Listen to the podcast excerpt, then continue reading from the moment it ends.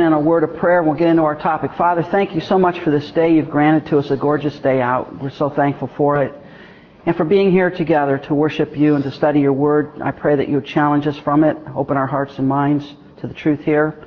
And thank you for this wonderful day in Christ's name. Amen. Um, it looks like what we're going to have next, well, next week, of course, is the video. And hopefully I can get through this material. And if I can, then the week after that, we're going to spend the whole week on the whole idea of tongues and healing.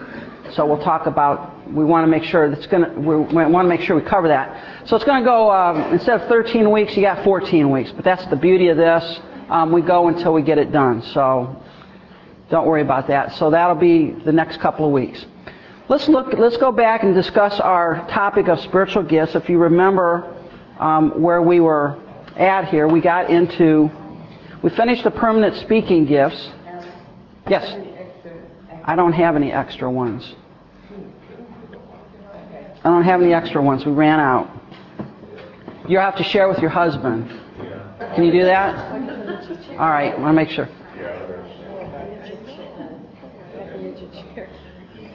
Yeah. Um, yeah, we don't have any extra ones.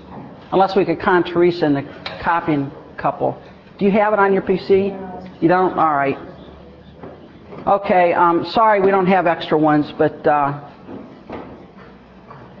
we'll have to we'll have next week. We talk about the permanent speaking gifts, the gifts of prophecy, which is what? What's the gift of prophecy basically? Teaching, preaching, prophemi, to speak before, to speak before someone. Prophecy, our problem is what we usually do is we equate prophecy with the predictive component. We're always predicting things. That's really not what the New Testament prophecy is. New Testament prophecy is just someone who speaks before someone. And by and large, what was the um, activity of the Old Testament prophet? What did he do? Most of the time. He preached, right? He wasn't predicting. Every time Isaiah opened his mouth, he wasn't predicting the future. Most of the time, he was just speaking about things that God had already revealed. He was that day's modern preacher. All right? And then we talked about the, the word of wisdom, the word of knowledge. This is not somebody getting revelation directly from God while they're preaching. This is talking about those who have the ability for the word of wisdom, have the ability to apply the word of God to people's lives. And some people do that. You know, there are some people that when you're in a jam, you want to go talk to them because they just know how to take the principles of the Word of God and just make them alive and help you. That's the wisdom. Then there's the knowledge, the word of knowledge. Again, this is not a revelation from God. Rather, it is somebody who has the ability to understand in a deep way the Word of God. There are times when you go and listen to people preach and you just shake your head, scratch, and say, where did he ever come up with that? It's right there in the text. How could I have missed it? I know a lot of times when um, I hear Pastor Jim preach, I say, you know, I've read that passage 20 times and he found something I didn't. All right? That's the, that's the beauty of God's Word. No matter how many times you go back to it, and you think, a lot of people say, well, I figured that one out. I figured out the book of Romans. I got it all down pat. And then you go back through it again, and you find that there's a lot there that you just missed the first time. And that's knowledge. And then we got into the permanent serving gifts. We talked about the serving gift of ministry. Serving or helps. All of these are synonymous. And the idea there is there are people that have the, have the ability to just keep the, the wheels greased in a church. You know, um, keep the lights on, keep the floors clean. You know, just make sure that uh, bulletins are done. Did you know that producing a bulletin could be a spiritual gift? Putting together a bulletin or putting together the door that's a spiritual gift. People, and that's that's really necessary for the body of Christ. Probably if um, if we had a lineup and you had to pick out who did the bulletin, you wouldn't know who they were. You, yeah, you know who they were. But if we had five, we had five people come in and line up in front, and your job was to figure out who does the bulletin. You probably couldn't. You probably wouldn't know who it is. But how necessary is that for Sunday morning to have the bulletin? Or here's another one. What about all the audiovisual guys to keep the microphones going and keep the video on and, and coordinate all that. You don't, you don't see them up front, right? But they're there making sure that the wheels are greased and everything's going. The custodians. The custodians. Yeah. And if they they weren't there. And I, I think, you know, Don Dinovic, look, the guy that runs the bookstore and, and make sure that you have something to eat after church. That's all, that's all can be a spiritual gift. Also the greeters. Yeah, the greeters. You know, this is, this is probably the most common spiritual gift in the church, the gift of helps. And it's a necessary gift. If it wasn't for these people, the church will come to a grinding halt. So we need people who have this gift. And just because you might have one of these gifts, don't go around, remember the eyeball foot syndrome? Don't go around thinking that you're not needed or you're not necessary or it doesn't matter whether I show up or not. Look at the greeters. You know, the greeter is the first point of contact that people have with our church who've never been here. Now, what if you get some bozo doing that? All right, you don't want that, right? You want people who have that gift. And there are people that just love to just greet and talk to people and just that's not me. All right? But there are other people that that's their that's what they like to do. That's necessary. That's a spiritual gift. And we need to encourage people who who have that gift to do that because it's necessary to the functioning of the body of Christ. And remember when we talked about the ministry serving or helps gifts, we talked about the foot hand, eyeball syndrome in 1 Corinthians chapter 12. The eye cannot say, I don't have any need of the foot, right? Because if you had 20/20 vision and no feet, you wouldn't get to see a whole lot, would you? You might see it in 20/20, but you wouldn't see much. All right? And the foot can't say, well, because I'm not the eye, I'm unimportant. The foot is needed. The eye is needed. And Paul uses that uh, illustration of the body, the physical body. There are so many pieces of you right now that you don't think much of, but if you didn't have them, you'd be dead. All right?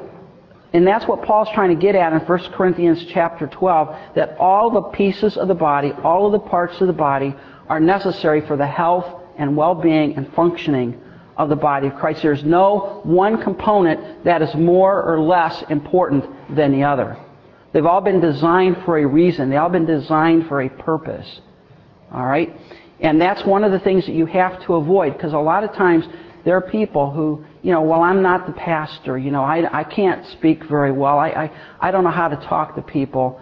But, I, you know, it doesn't matter whether I show up at church in the morning or not because they don't, re- they don't really miss me.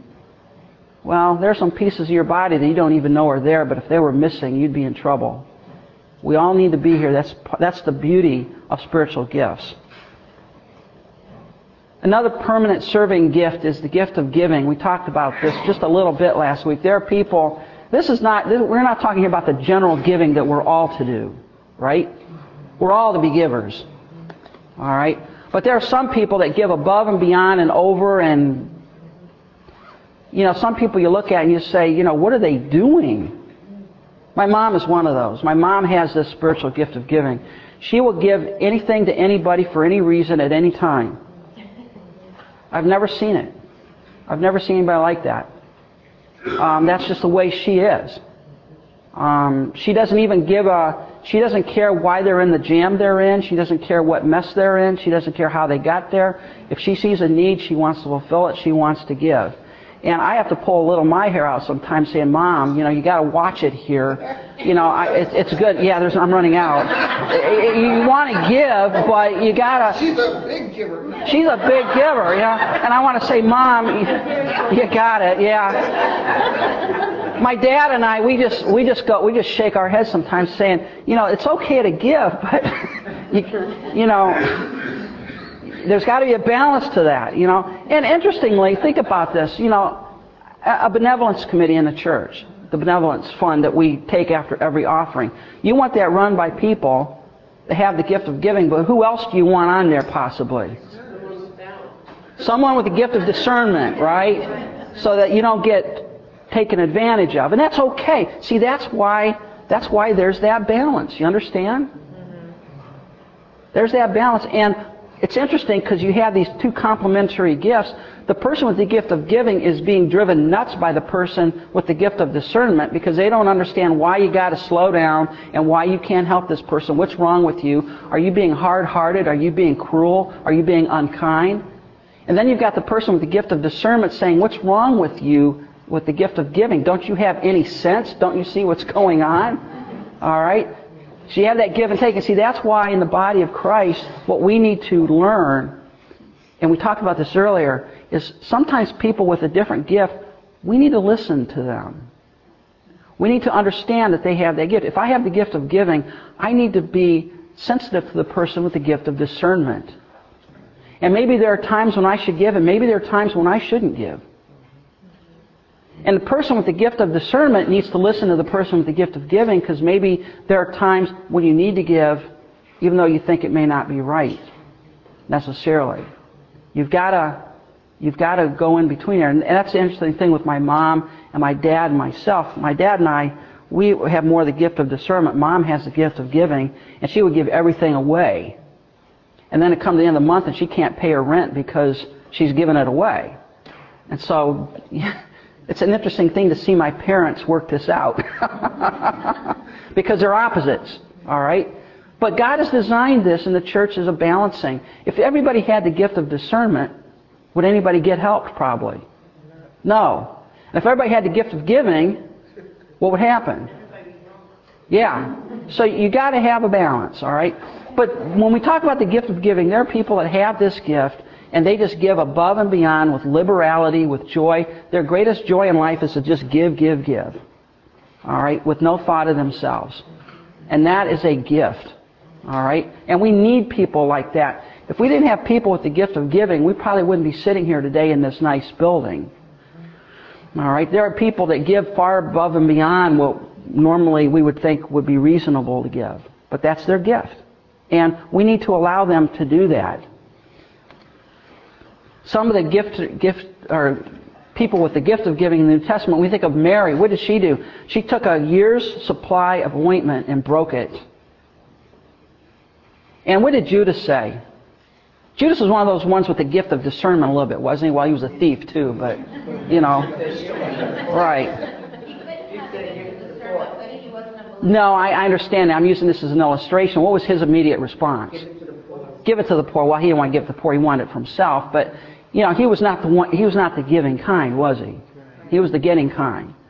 And what did Christ do? Christ rebuked Judas and said, "She's done this."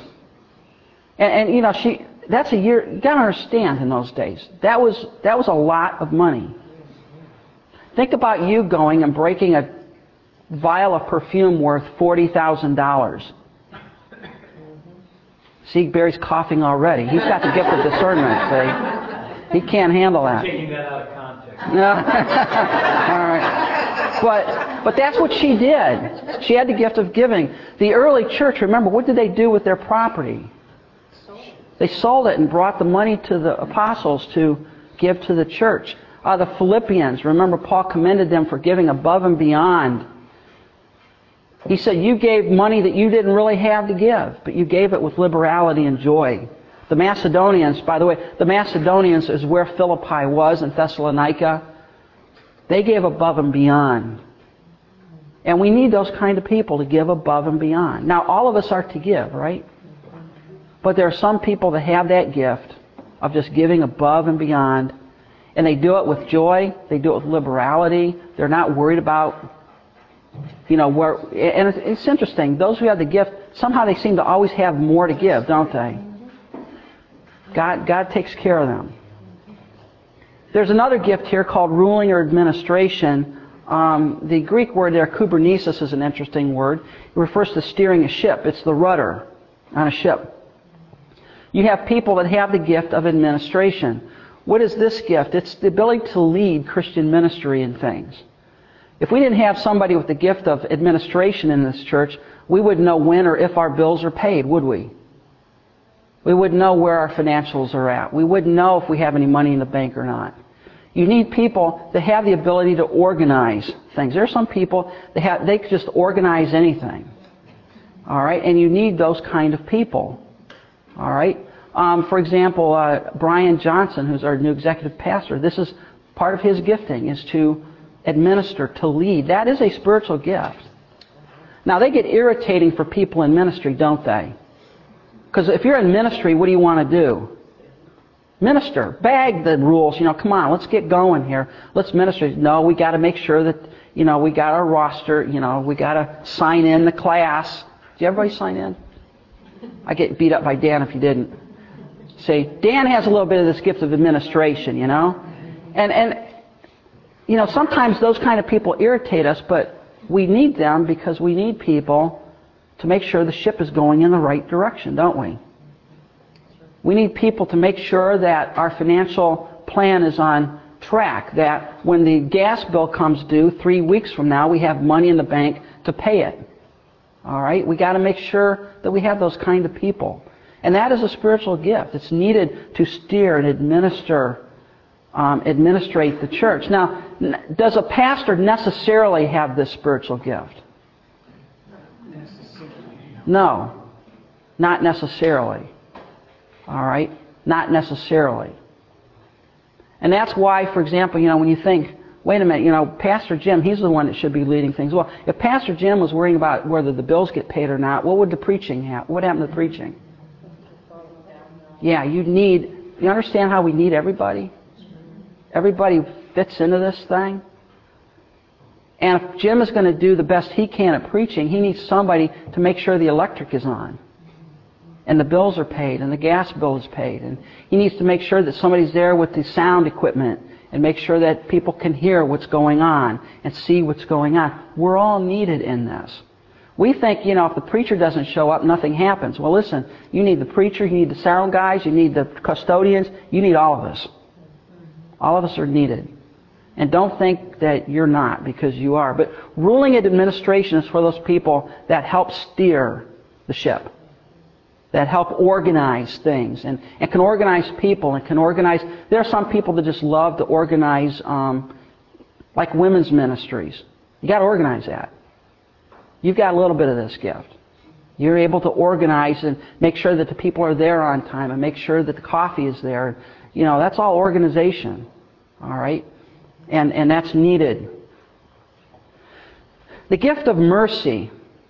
This is the person who emphasizes with people in their distress. If you want to know an example of this, um, I think of Bob Schroyer. All right, Bob Schroyer was a wonderful man. He couldn't preach worth a nickel, but if you were sick, he's the one you wanted to show up. He's the one you wanted in your hospital room when you were sick, because he had the gift of mercy. He could just walk into a room and you could just feel, you know, sort of the light go on. You could feel the joy, you could feel the Holy Spirit with him. And I mean, he was the one that you wanted there. All right, the gift of mercy, compassion, pity. Now, unfortunately, I don't have this gift. I often said when I show up in a hospital room, people want to pull the tubes out when they're done. I'm not, I'm just not, I, am I'm not that, maybe not that bad, but I'm not, I'm just not someone that you necessarily want in your hospital room because I don't empathize very well. It's not that I don't care. It's just I don't have that ability like he did to empathize. You understand what I'm talking about. There are some people when you're sick, you say, oh no, now here they come. You know, and there are other people that you just look forward to stopping by and saying hi. Are you sure suicide's yeah. yeah. Um, but it refers to compassion and pity. And, and we have people that just have that. They just exude that. And that is a necessary thing for all of us. Um, some examples in the New Testament would be, for example, the, the Good Samaritan. When he saw that man beaten by the side of the road, what did he do? He had compassion. And the Greek word there refers to the bowels of your stomach, splankna. It means to feel in the pit of your stomach, to feel compassion and pity. Christ what did Christ have? He had the gift of mercy, right? He saw people who were sick and hurting, and he reached out to them. Dorcas, remember, what did she do? She made things for the sick, the widows, the orphans. Um, now, are all of us to exhibit mercy to, a degree? Right, because God has certainly given us a lot of mercy, hasn't He? And that one of the things you're finding, I think, as you go through here, is all of us, to a degree, need to exercise all of these gifts, right? Mm-hmm. To a degree. But all of us may not have them as a spiritual gift. I need to be merciful. I can't go around saying, well, I have the gift of teaching. I don't have the gift of giving, so I don't need to give anything. I can't do that, right? Or I can't say, well, I have the gift of teaching, but I don't have the gift of mercy, so I don't need to be merciful to people. I don't need to show them any compassion. I can't do that, can I? I need to exhibit that, that um, mercy. I need to exhibit mercy. I need to do giving. But I may not have that spiritual empowered gift of giving and mercy. Do you understand the difference here? All of us are to do these to all. all of us need to have a little bit of the gift of knowledge, right? But not every one of us in here is going to be a Bible scholar, read Greek and Hebrew before breakfast. All of us need the gift of wisdom. We all need to apply the Word of God to our lives. But there are some of us that are just able to, to really do that to a degree that others can't. But we're all to have a little bit of the gift of wisdom. One of the things you want to make sure of is you don't want to say, because I don't have that gift, I don't need to do it. You may not have the gift of evangelism, but what are you to do? Evangelize. You may do it a different way. You may not be an evangelist like a Bill Bright or, or Daryl Farney, but you need to evangelize. All right? So we need to make sure we're in a balance on all of these things. But there are some people that just have this gift that just, when you're sick, when you're beat up, when you feel bad, you just want them around because they just have a way of lifting your spirits. And Bob Schroyer, of all the people I know of, Bob Schroyer was one of these guys here. He had the ability to just lift your spirit when, when you were sick. The gift of faith, what is that? The ability to believe God for the impossible. There are some people that believe God can do things that most of us don't even know God can do. And, there, and we need those kind of people. Right now, are all of us to exhibit faith? Right, but there are some people that have the ability to believe God above and beyond anything we can think of. In history, one of these guys was a man by the name of George Mueller. You ever hear of him? George Mueller ran an orphanage in London. I think it was London, England. Ran an orphanage. And uh, he was a man of prayer, probably one of the greatest men of prayer that ever lived. And he had the ability to believe God for things above and beyond anything. I think the story goes he was coming over to America and he needed some money for something. And he prayed, I'm pretty sure it was George Mueller and he needed some money. And he prayed that God would deliver the money. And as he got off the boat, a stranger walked up and handed him the money. Now, most of us say, oh, come on, you get out. That didn't happen. It did. Another time he had the kids down. It was breakfast time. They didn't have any food. They didn't have any bread to eat. And he had all the kids sit down and he prayed and thanked God for the food. But there wasn't any food. And just as he finished his prayer, there was a knock at the door, and a guy says, I run the local bakery, and my the wheel came off of my um, cart out there. I have a whole bunch of bread that's going to go to waste. Can you guys use it? See, what God did had a big angel go out there and kick the wheel off. The, you know. He did this again. I mean, you, you read his story. You go and read his story, and again and again and again and again, you see God moving in ways that are almost miraculous because he had the faith to believe. That's so similar to uh, in the early 70s, no food, and five kids sitting at my sitting at the breakfast table. Mom, what's for breakfast? And mom had a jar of pickles and a jar of water in the refrigerator and nothing in the cupboards, and I'm not exaggerating. So I answer to them, well, I'm working on something, kids. And so I go in the kitchen, they're sitting at the table, and I pray. And after the amen, there's just a few short minutes that go, go by. And on my back door, there's a knock. It's a kid across the street. Miss Dyson, that bike that's been laying in your front yard, can I buy it? And the bike had been laying there for days because it was rusty and my, my stepson didn't wanted, etc. And I say to the boy, you don't really want that bike. I think you better take a second look. Oh, I did. It's I want it. It's a nice bike. Okay, son, go talk to your mom because she might disagree. He comes back in no time flat, early 1970s, with 10 bucks in his hand. I'm able to buy food for a week. And that is just, I, I ooh, yeah. yeah, sometimes you think, well, is God really up there? And then he pulls one of these things off. And you realize, yeah, he is. it's a gift of faith. There are people that have the ability to believe God for the impossible. Now, I hate to say this, I don't have this gift. I believe God, but it's hard for me to believe Him for the impossible. To my almost shame, but think about it. Now, now how do you get more faith, by the way? How, how, does you, how do you, can you get more faith? God tells us to remember what you did before.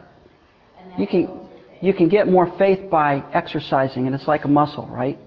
The more you exercise it, the more, the stronger it gets. But there are some people that believe God for the impossible. Just so you know, we were talking to Brian Johnson, who's our new executive pastor, and he said he is praying that God would bring us 14,000 new converts. We're now down to 13,995, I think, right now. We got five, we're, we're five. But he's, and I'm thinking, he's an idiot. and then I have to ask myself, wait a minute now. Okay. What did Christ say? If you have the faith, the grain of a mustard seed, what kind of faith do I have? See, our problem is we believe God, but do you really believe God? I mean, do you really, really believe God? You really believe Him? We all in here, we believe God is sovereign, right? I'm talking to myself here. I believe God is sovereign, but when I think of the election, I get all worked up. Now, why? Isn't that stupid? You realize that no matter who is elected, it's not going to impact God's plan one bit. In fact, it's going to, it's part of God's plan, isn't it? So why are we all upset? Why do we get all hot and bothered and worked up and in a lather over this stuff? What what kind of faith? You know, the world should be looking at us and seeing the calm and the serenity.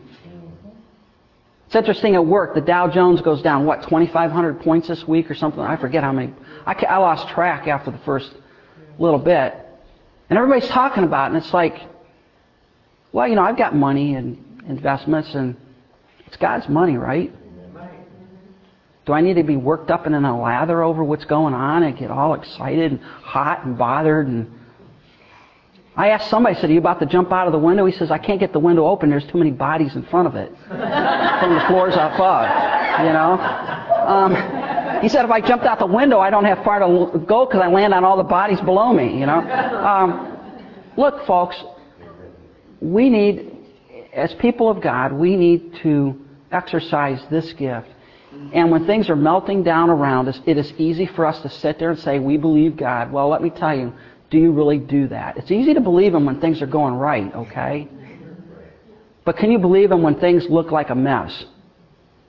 That's when be anxious for nothing. That's right. And, and it's interesting, you, when you read the book of Revelation, read Revelation 1 through 3, that's the message of the churches, right? Remember, what's in Revelation chapter 4? What does John see? He's given a vision of what? The throne of God, right? A vision of heaven. And when he sees this vision of the throne of God, what does he see? Does he see chaos? Does he see, does he see anybody up there biting their nails in heaven? What does he see? He sees God on the throne. He sees perfect calm, perfect peace. In fact, heaven is full of praise. But what's now happening down on earth? All hell's breaking loose. And yet in heaven, what is it? God's on the throne, folks. Is he on the throne or is he not? Well, if he's on the throne, we need to act like it, don't we? And sometimes I, you ever talk to yourself? You ever scold yourself? Well, you need to scold yourself sometimes. And say, what's wrong with you? You know, what did David do? Why art thou disquieted, O my soul? Hope thou in God. He, he chewed himself out now and then. Every once in a while, we need to give ourselves a good scolding and say, you know, you talk about God in charge, you talk about God on the throne, you talk about the sovereignty of God, and then some problems come along, and you immediately freak out like everybody else. What's wrong with you? It doesn't mean you're not to be wise. It doesn't mean you're not to do the wise thing. But listen, we get way too much, we get way too worked up over this stuff. And that's what Satan loves because in the everyday marketplace life, we don't look much at all different from everybody else in terms Yeah. of our what you're talking about. Yeah. Whole, in terms of a whole bunch of other things too, but that's not the purpose of this, what we're talking. But, yeah, that has really impacted me in the last couple of weeks, less than a month, two, three weeks. I really have been impacted by the fact that on Sunday mornings at 11 o'clock, we go to our club meeting for club members, and we pay our dues, maybe, and we go out where we're supposed to deliver the message that we learned in our club meeting, but we don't because of all kinds of stupid reasons, uh, fear and nervousness, and I don't know enough about my club rules and regulations to articulate them well enough, so I'll just shut up. And I really have been deeply, deeply impacted about how our faith doesn't reveal itself in the everyday marketplace in all the ways in which it should. Yeah. I think all of us are in that same boat. Yeah. I went um, Thursday night to see that Steven Curtis Chapman concert, and his testimony was very powerful in that his faith is, he said that after that accident happened and he lost his daughter, he had to make a decision whether he was ever going to sing again because he could never sing again if he didn't mean those words. hmm And um, so it, it was really God wants us to have faith. God wants us to be different. We are to be a testimony to the world around us. And when you have a meltdown happening either in finances or politics or whatever, and we freak out and we have the same anxiety and the same things that the world has, what kind of testimony is that? Doesn't mean that we don't have those, is it? But how can we handle those? We can handle those by trusting God. Do you trust God or do you just say you trust God? And we need to have that. And there are people that have this gift, but we all need to work on this one. Yeah. Oh. Uh, But I think it is a work, I think it's something, I mean, you can't just, you know, like him, he had to really work through that. Sure. And decide. I mean, it wasn't like, okay, well, I'm okay with it right away. It's something that I even see myself when you go through things. You might react hysterically at first, but then you, you get yourself together. And, and really, you see this in the book of Psalms. I mean, the book of Psalms is a wonderful book. Because in it, you see David, you know, he starts out, he's freaking out, he's got all kinds of trouble, he doesn't know what's happening. Then he starts remembering what God has done in his past. He starts remembering how God did this and how God did that. And by the end of the chapter, he's praising God. He's on, you know, everything's okay. And we have to do the same thing too, right? When, when things melt down around us, we say, now wait a minute, you know, I remember when God did this for me. I remember when God took care of me there, and God took care of me there. He'll take care of me here. And we have to remind ourselves of that. We have to go back and replay in our mind the faithfulness of God. Yeah. Um, I keep bringing this up because I just can't stop thinking about it. There was a guy that I worked with who was killed on Friday afternoon. Um, in a little motor scooter he was, and he was traveling back and forth between schools like he always does. And he was the nicest guy. He was so gentle and kind and nice. And him and his partner, um, his partner and I would get into it about God verbally at my Mhm. desk where I sit, we'd talk, and I'd say, no, it's like this, Larry, God, and, and he, you know, and I'd explain to him, and the whole time, Robert would just listen, and he would smile, and he would know, you know, he would smile like he would be on my side about it, but, but I never really engaged with Robert on who he thought Jesus Christ was, but he heard the conversation between me and the other guy who didn't, who doesn't um, believe. And my idea, my thought when I prayed for him, and I've been praying for him for years, was for to live before him in, in a way that would bring glory to God. But you know what? I should have been talking to. I should have said. Yeah. I should have engaged him on who he thought Christ was. Vance Havner said it's you need to live the gospel, but every once in a while it's good to open your mouth. Yeah. Um, And he's gone, and it happened Yeah. that fast. He walked with us, and he was all, you know, we're all doing our own thing, and it was that fast. I would have never thought he would have ever been taken Yeah. like that. You know, somebody else who lives badly. Actually, the guy I talked to, I thought, wow, you're, you know, you, ooh, um, you know, but this Mhm. guy was such a good guy, and I should have said something out loud, and I should have engaged him in kindness, and and I did. But you did. But one of the, yeah, and, and you know, I, I think, you know, when you look at this this concept of faith, what it is, is just us trusting God day by day, hour by hour, minute by minute, that He's taking care of us. And that when, when the world is, is, you know, freaking out and when things seem to be heading downward, and by the way, it's going to get worse and worse, isn't it? We're told that, you know. So go along with it, you know. Don't get all worked up. And, and you know, we keep thinking that, well, you know, if we just get the right candidate in or something like that, everything will come around. No, it won't. No, it won't. Let's, let's, let's trust God on this one. You know, and let's let people see that we trust God. And when we appear calm and cool and collected, and they ask you, what's wrong with you? Are you mentally ill? We can tell them, no, we believe that God is sovereign. He's on the throne. He's in charge. And He's got a plan. And I'm going to trust Him on that. Even though I don't see the plan and I don't have it in front of me, I'm going to trust God for it. And that's part of faith, is just trusting God when you don't have all the answers. And what adds insult to injury is, as a believer, as a believer, when you're freaking out, not demonstrating faith, etc., the insult is somebody who's not a believer will sometimes say something to you that is that are words that should have come out of your mouth, Yep. not out of an unbeliever's mouth. And that's when you really feel, oh, I, I need to repent for not having, you know, the faith. And sometimes God brings those along to mm-hmm. just, I don't want rebuke us. We need to be rebuked in that situation. We need to be challenged at times, and, and God does that. But you know, we we need to exhibit our, our faith. We need to live it out and let people see. And it's interesting here. Look at um, when you look at the New Testament. Christ ran into several people that he said had great faith. Who were they? Who are the great faith people in the Gospels? A contemporary.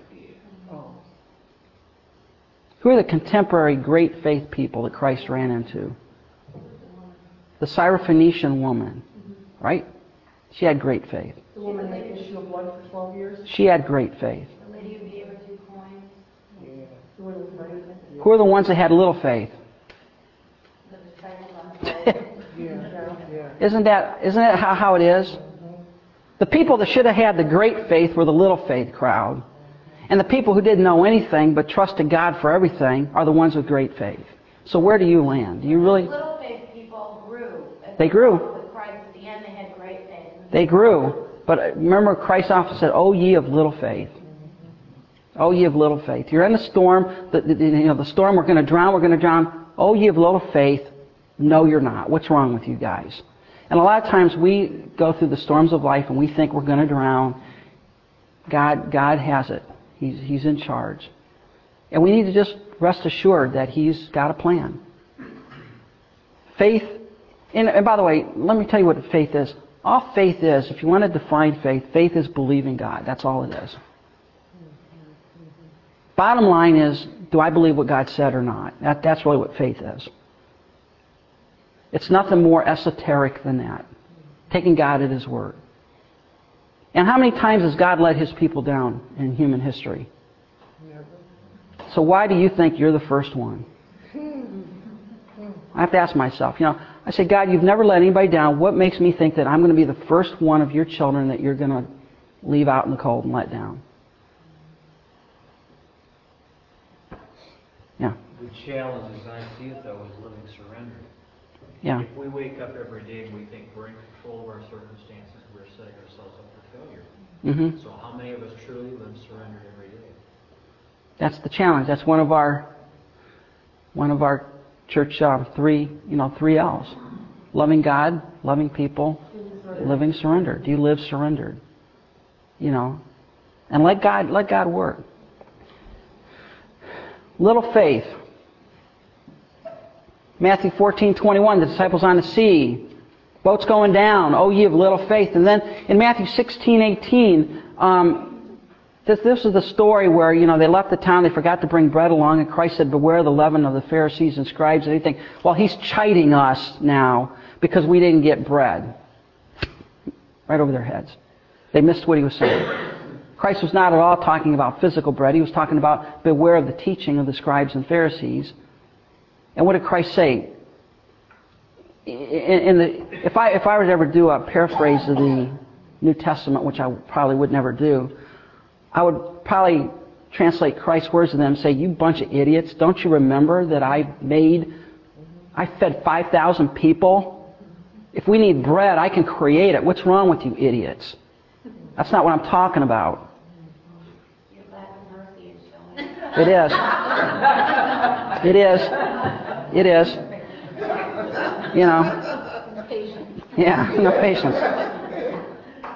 But then you see great faith. The Canaanite woman with the demonized daughter. Great is your faith. The centurion with the sick servant. Great is your faith. See, here's the interesting thing. Faith is contrasted to how much information you have. Right? What did Rahab know about God?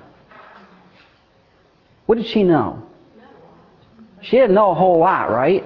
What did she know? What did she remember? That God- that the God of the Israelites defended them. And he destroyed the Egyptian army how many years before? 40, right? Because they had wandered in the wilderness 40 years. And she said, We remember how God destroyed the Egyptian army.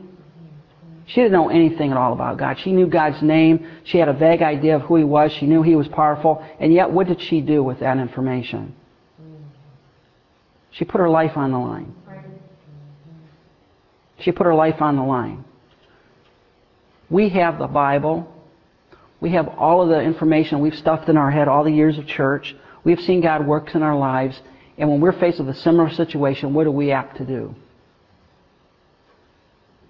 God's going to let me down. Think about it. We have all the information, and yet we don't act upon it. Here's a lady who had nothing, had very little information, and she was willing to stake her life on that. Because had they found those spies with her, they would have killed her, her family, and the spies. She had great faith. Another spiritual gift is the discernment of spirits. It's talked about. And by the way, all these gifts here, 1 Corinthians 12, you can go look them up. Discerning of spirits. What is the discerning of spirits? This is the ability to, to distinguish truth from error, false from true. Now, this, this here is one of my major gifts, I think. The ability to listen to somebody and know, you know, they're on, they're, they're okay, this person isn't. A lot of times I turn on the TV and I listen to some guy, in five minutes I say, you know, that's not the voice of the shepherd. That's not, I don't know what it is. I don't know exactly all the theological reasons, but there's something wrong about him. All right? And I think all of us, to some degree, have faced that. Okay? Now, do all of us need to be able to discern the spirits to some degree? Yeah, because if not, you're going to eat a lot of loco weed out there, aren't you? There's a lot of stuff out there that you will take in, and I'm amazed at how many times Christians listen to people that are patently heretics, and they just think they're the greatest thing because they use God talk, Jesus talk, Bible talk. They must be all right, but they're not. You need to be able to discern truth from error. Now, what's the best way to get this, or to, to, to work on a gift like this? What's the best way to do that? Yeah, learn the truth. You know, it's interesting. They teach bank tellers to f- pick out counterfeit money by making them handle the real stuff. And you handle the real stuff all day long. When somebody passes you a fake bill, you can feel it. It's interesting how they do that, but that's true. If you want to be able to discern spiritual truth, just, just immerse yourself in the truth. And when some error comes along, you can, whoa, wait a minute, whoa, pick it up. You'll, you'll pick it up just like that. You'll, you'll be able to pick it up. Um, it, it, it, yeah. It's so sad that so many, uh, I'm going to say believers in quotes, and you'll hear why in a minute. So many believers don't have that gift because if they did, you wouldn't have 900 people drinking Kool-Aid. That's right. You wouldn't have hundreds willing to die in a building under a David Koresh, etc. People lying down under a Marshall Applewhite lie, waiting for spaceships to come. Hale-Bopp. Yeah, yeah. Uh, so discernment. I mean, those are all extreme examples, but yet we know that there, that's only a handful of many we could name. Uh, but within the actual Christian community that hears the actual word, I personally, and we all personally, probably know people that are just clueless. I mean, they believe And, and this here's a very, this is a very maligned gift in the modern church. And it's maligned in the sense that we live in a society where the greatest virtue is to live and let live. Right? The greatest virtue is, look, you know, this is how I live my life, but I'm not going to get all bent out of shape if you have an alternate view of things. You know, the great sin today is to actually say, believe you're right about something. You're not allowed to do that. right. You know, go to Oberlin. I, I think it, go to Oberlin, put on a bathrobe, walk around Wilder Bowl and say you're Moses, and people will listen to you and interact with you. Go there and tell them the, the gospel, and they're going to want to run you off campus on a rail. All right? People don't want to be told the truth. And one of the things that we have is this, this, this mentality has leaked into the church. And so often I've run into people where I will tell somebody, say, you know, you really need to watch out for Joel Osteen. And they get mad at me. What right do you have to question him? What gives you the right to, you, he might be a man, what gives you the right? And they get mad. Well, let me tell you what gives me the right. I compare what Joel Osteen says to the Word of God, and there's a big disconnect. That's what gives you the right. Now, it's not my authority, right? It's not, it's not Allen versus Joel Osteen or Hagin or Hinn or any of these guys. It's, that's, not, that's not where you want it to be. It's, let's see what Benny Hinn says, let's see what the Word of God says, and if there's a disconnect, who's wrong? That's not a trick question. Benny Hinn's wrong. All right? And you're not being cruel, unkind, unloving, hate filled to point that out. Because one of the jobs of the elders in the New Testament was to weed, right? We talk about weed, feed, lead.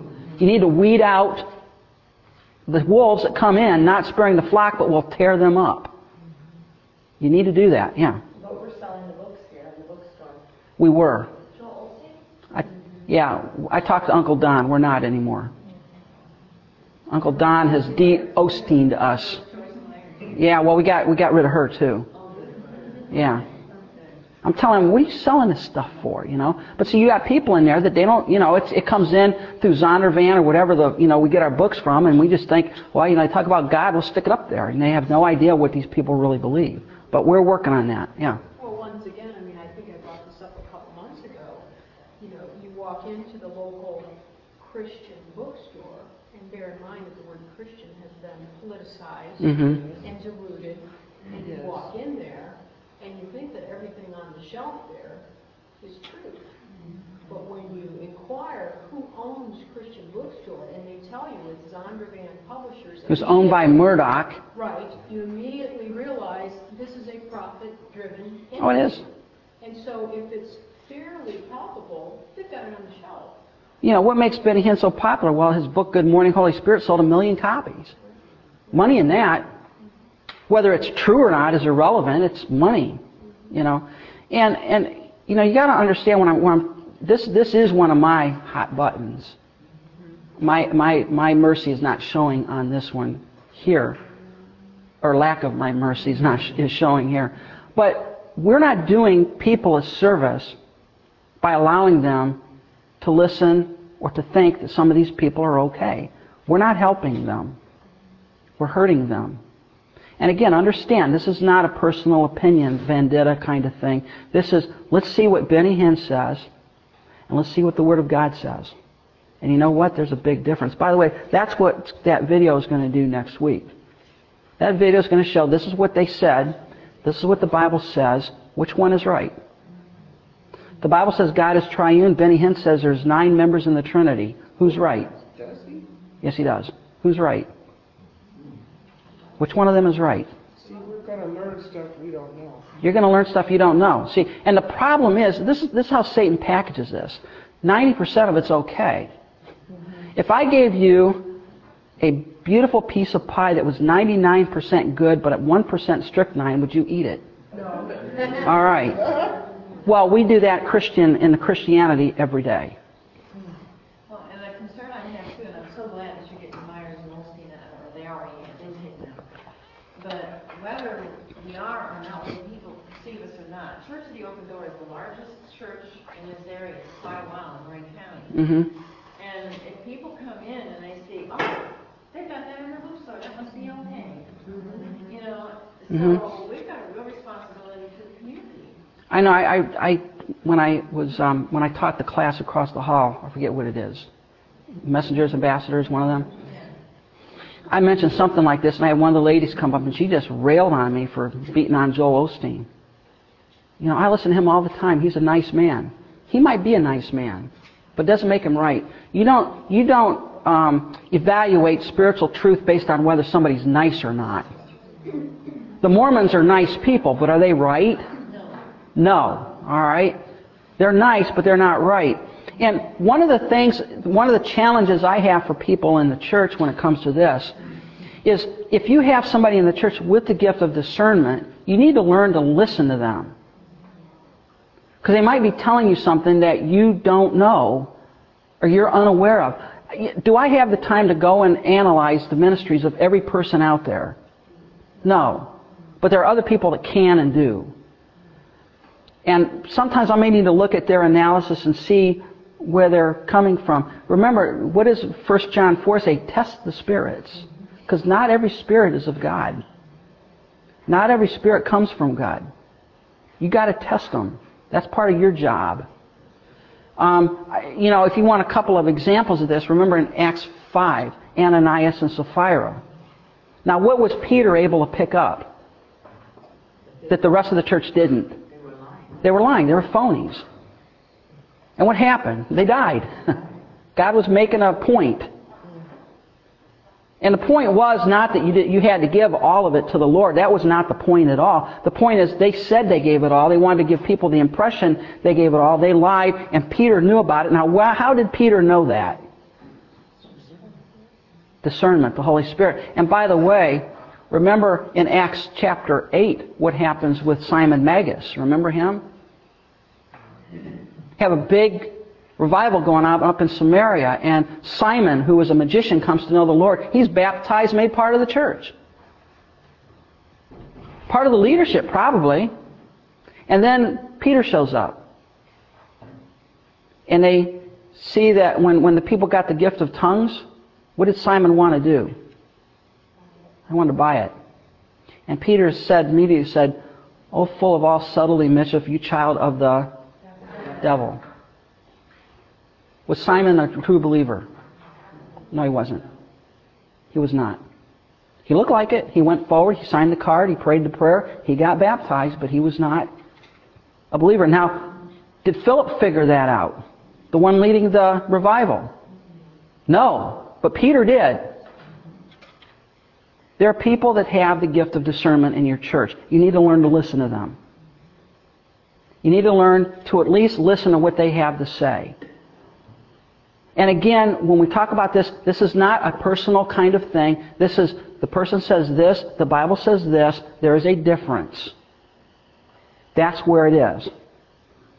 So you don't have the gift of discernment, and when you listen to Joel Osteen and you appreciate his preaching. How can you be at fault for that? You can't, you can be naive. And see, that's the insidious nature of some of the stuff. Some of what Joel says is okay. It's just when you look at the big picture, you find out there's something rotten in Denmark. And God brings the Alan Schaefer by to give the message, and you can reject. You got to look at the other. Yeah, you got to look at the other piece, and and that's why you need to be careful. And, and again, don't. This is a tough one here because see, we live in a society where you're not allowed to judge anybody. We're not allowed to do that. And the problem, this is the greatest problem. The greatest problem is these same guys that are doing this are saying you're not allowed to question what I'm teaching. Well, that's not what the Bible says, does it? What did the Bereans do? When Paul came into town and preached the gospel to them, they went and they took what he said and they checked it out to see if it was so. And what should you do when people preach to you? And this is my challenge to every every class. Don't take what I say as truth. Compare it to the Word of God. And if if one if if it doesn't match, I'm wrong. The same thing with Pastor Jim, John MacArthur, Chuck Stanley, Charles Stanley, Chuck Swindoll, all of them. You compare it to the Word of God. Don't compare it to yourself. And because this is this is the truth here. This, this this is what we're going for. This is the truth. And just because somebody says Jesus and God and Bible and things doesn't mean that they mean what we mean. The Mormons believe in Jesus as their Lord and Savior. Does that mean that they're Christians? No, because they got a different Jesus. You gotta go, you gotta go beyond that. And, and you gotta learn as, as Christians, you cannot allow yourself to be pressed into the, the world, world's mold, mold of believing that everybody's okay as long as they're sincere. They're okay. Don't question, don't judge, don't, don't say bad things about people. And here's, here's something else. Something, if you pick up one thing from the class today, pick up this, this point here. Truth always says, test me. Error always says, let's get along. You understand that? Truth always says, test me. Error always says, let's just get along. So when somebody comes along and they want to just get along, you should have flags and alarms and everything else going on. Because that's a sign of error. The thing that's so irritating to me the, the same the same voices that are saying, you know, whether it's let's all get along or whether it's, uh, you know, all roads lead to Rome or my truth and your truth equal, it's just whatever works. All those voices saying those things, and especially the judge not, that you don't be judged, are the same exact voices who won't accept my truth. Right. Who will judge that I'm too rigid. Right. Who will do just what they're saying not to do. The people who are supposed to be the most tolerant are the least intolerant to those who think they're right. That's right. To those who believe they're right. Folks, th- this is this is really critical here. See, Satan doesn't care what you believe. Do you realize that? As long as you don't believe the right thing, he doesn't care what you are. That's right. I was talking to a lady at work who's a Mormon. She wants to convert me. Yeah. And she says, I'm going to have you over for dinner sometime, but I'm not going to do it alone. I'm going to get some guys from my church over there. You know, all right, you know. But, uh, you know, I told her, I said, you know, I said, your system is demonic. I told her, I said, it's demonic. Because I said, Satan doesn't care who you are. He doesn't care whether you're Mormon, he doesn't care if you're Buddhist or Jehovah Witness or a Hindu. He doesn't care what you are. He doesn't care if you're a quote unquote evangelical Christian. As long as you don't believe the truth, he doesn't care what you are, really. That's the way he operates. And that's why truth is so important because listen, folks, if we don't stand and, and, and, and fight for the truth, it gets lost. How long did it take Israel to lose the truth? Two generations. It was gone. In two generations, they lost the truth because they didn't fight for it. That doesn't mean we want to be obnoxious or anything. We're not talking about being obnoxious. We are talking about there's, a, there's truth and there is error. Yeah, you, know, you think we're tough on these people. What did you call them? You call them they're, they are pus? How's that? They're scabs. They're, they're, they're scabs on your skin. They're pus. They're cloudless, they're waterless clouds. They're like a well without water. You're thirsty. You're stumbling through the desert. You come find a well and it's dry as a bone. It looks like they're going to promise something, but they're empty. They're like dogs that go back to the vomit.